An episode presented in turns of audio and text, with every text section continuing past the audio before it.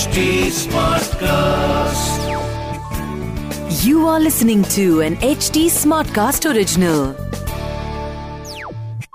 जय श्री राम जब भगवान विष्णु के मनुष्य रूप श्री राम का गुस्सा या क्रोध उनके आपे से बाहर हुआ और वो पूरी दुनिया का विनाश करने निकले थे तो उनके भाई लक्ष्मण ने उन्हें याद दिलाया कि गुस्से में लिया गया कोई भी निर्णय सही नहीं होता लक्ष्मण बोले श्री राम आप पर आपका क्रोध हावी हुआ है।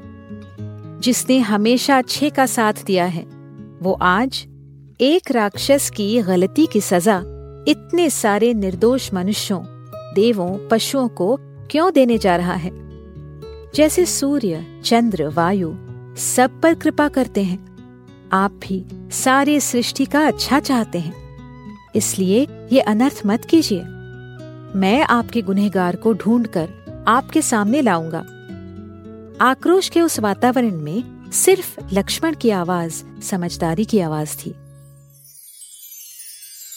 श्री राम, जय जय राम, श्री राम। सुनिए रामायण आज के लिए कविता पौडवाल के साथ।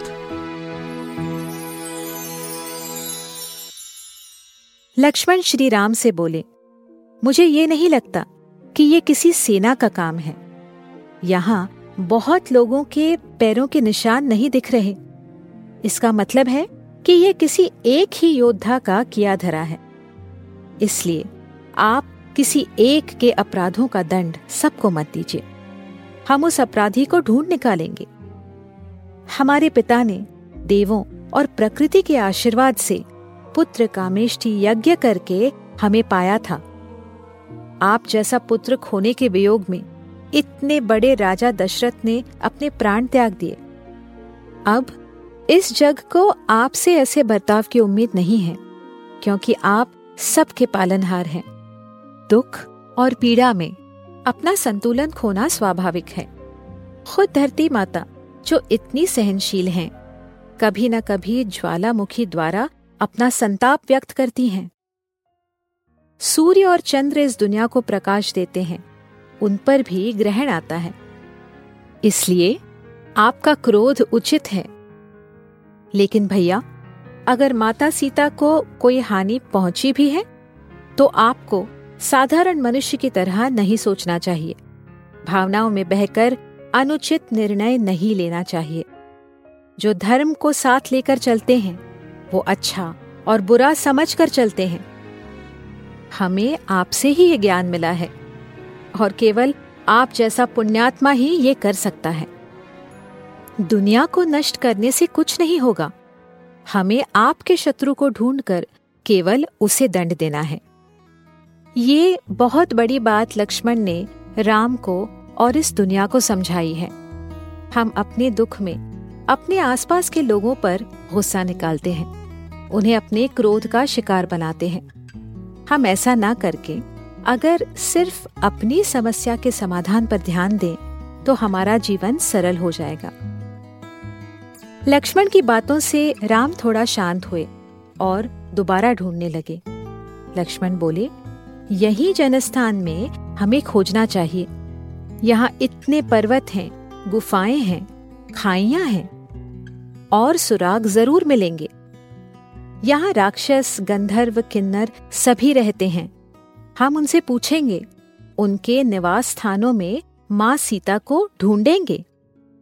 थोड़ी दूर चलकर उन्हें घायल जटायु दिखे। उस विशाल पक्षी को लहू लुहान देखकर पहले तो राम ने सोचा कि क्या इसी पक्षी ने आवेश में आकर सीता को घायल किया है? आखिर जटायु पशु थे और पशु पक्षी अपने स्थायी भाव से जुड़े हुए होते हैं। उन पर जंगल का कानून लागू होता है। ऐसा सोचते हुए राम ने क्षुर नाम का तीर निकाला। ये देखकर जटायु समझ गए कि राम को उन पर शक हो रहा है। वो बोले, रुकिए राम।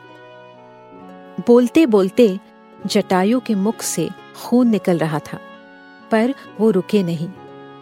उन्होंने कहा, आपकी सीता और मेरे प्राण, दोनों ही राक्षस राज रावण ने हर लिए हैं। जब आप और लक्ष्मण यहाँ नहीं थे तो रावण ने सीता को उठाकर ले जाने की कोशिश की। मैंने उन्हें बचाने के लिए रावण पर वार किया। मैंने ही वो रथ तोड़ा है। रावण के खच्चरों और सारथी को मारा है। लेकिन अंत में मैं थक गया। और रावण ने अपनी तलवार से मेरे दोनों पंख काट दिए और मुझे घायल कर दिया। आप मुझे गलत मत समझना, मुझ पर तीर मत चलाना। उस महान पक्षी को इस हालत में देखकर राम और लक्ष्मण दोनों की आँखों में आँसू आए। राम ने जटायु को गले से लगाया। उन्हें पछतावा हुआ कि उन्होंने जटायु को गलत समझा था। वो बोले, हमारी वजह से आपने अपने प्राणों की बलि दी है। आप थोड़ा कष्ट करके हमें संक्षिप्त में बताइए कि ये सब कैसे हुआ? रावण सीता को कहाँ ले गया है? मैंने ऐसा क्या किया है कि रावण ने मेरी पत्नी का अपहरण किया? जटायु, आप हमें रावण की शक्ति का अंदाज़ा दीजिए।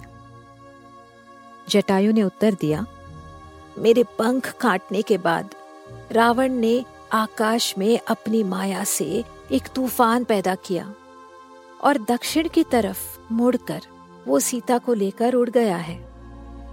लेकिन जिस मुहूर्त पर सीता का हरण हुआ है, उसका नाम विंदा है। उस मुहूर्त पर खोए हुए लोग वापस मिलते हैं। इसलिए राम, आप निश्चिंत रहिए। रावण को मारकर आप अपनी पत्नी को ज़रूर वापस लाएँगे। ऐसा कहते कहते जटायु ने अपने प्राण त्याग दिए। तब राम को दुख हुआ और उन्होंने कहा यह सच है कि मनुष्य के अलावा पशुओं में भी धर्म और अच्छाई दिखाई देती है। वो अच्छाई को समझते हैं, उनमें प्रेम की भावना होती है, वो रक्षा करते हैं। और ये बात हम आज भी देखते हैं।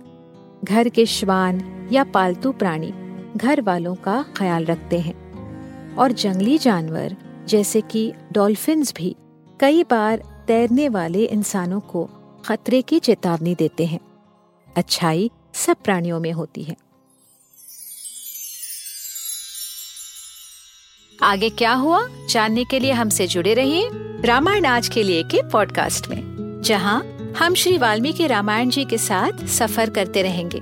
फॉर अपडेट्स ऑन रामायण आज के लिए follow H T on Facebook Instagram Twitter YouTube and LinkedIn अगर आप मुझसे कोई सवाल पूछना चाहते हो तो मेरे Instagram handle at Kavita dot Paudwal पूछिए। और रामायण आज के लिए की पूरी सीरीज़ सुनने के लिए log on to W W W dot H T smart cast dot com अगले एपिसोड में आपसे फिर मुलाकात होगी। तब तक के लिए राम राम।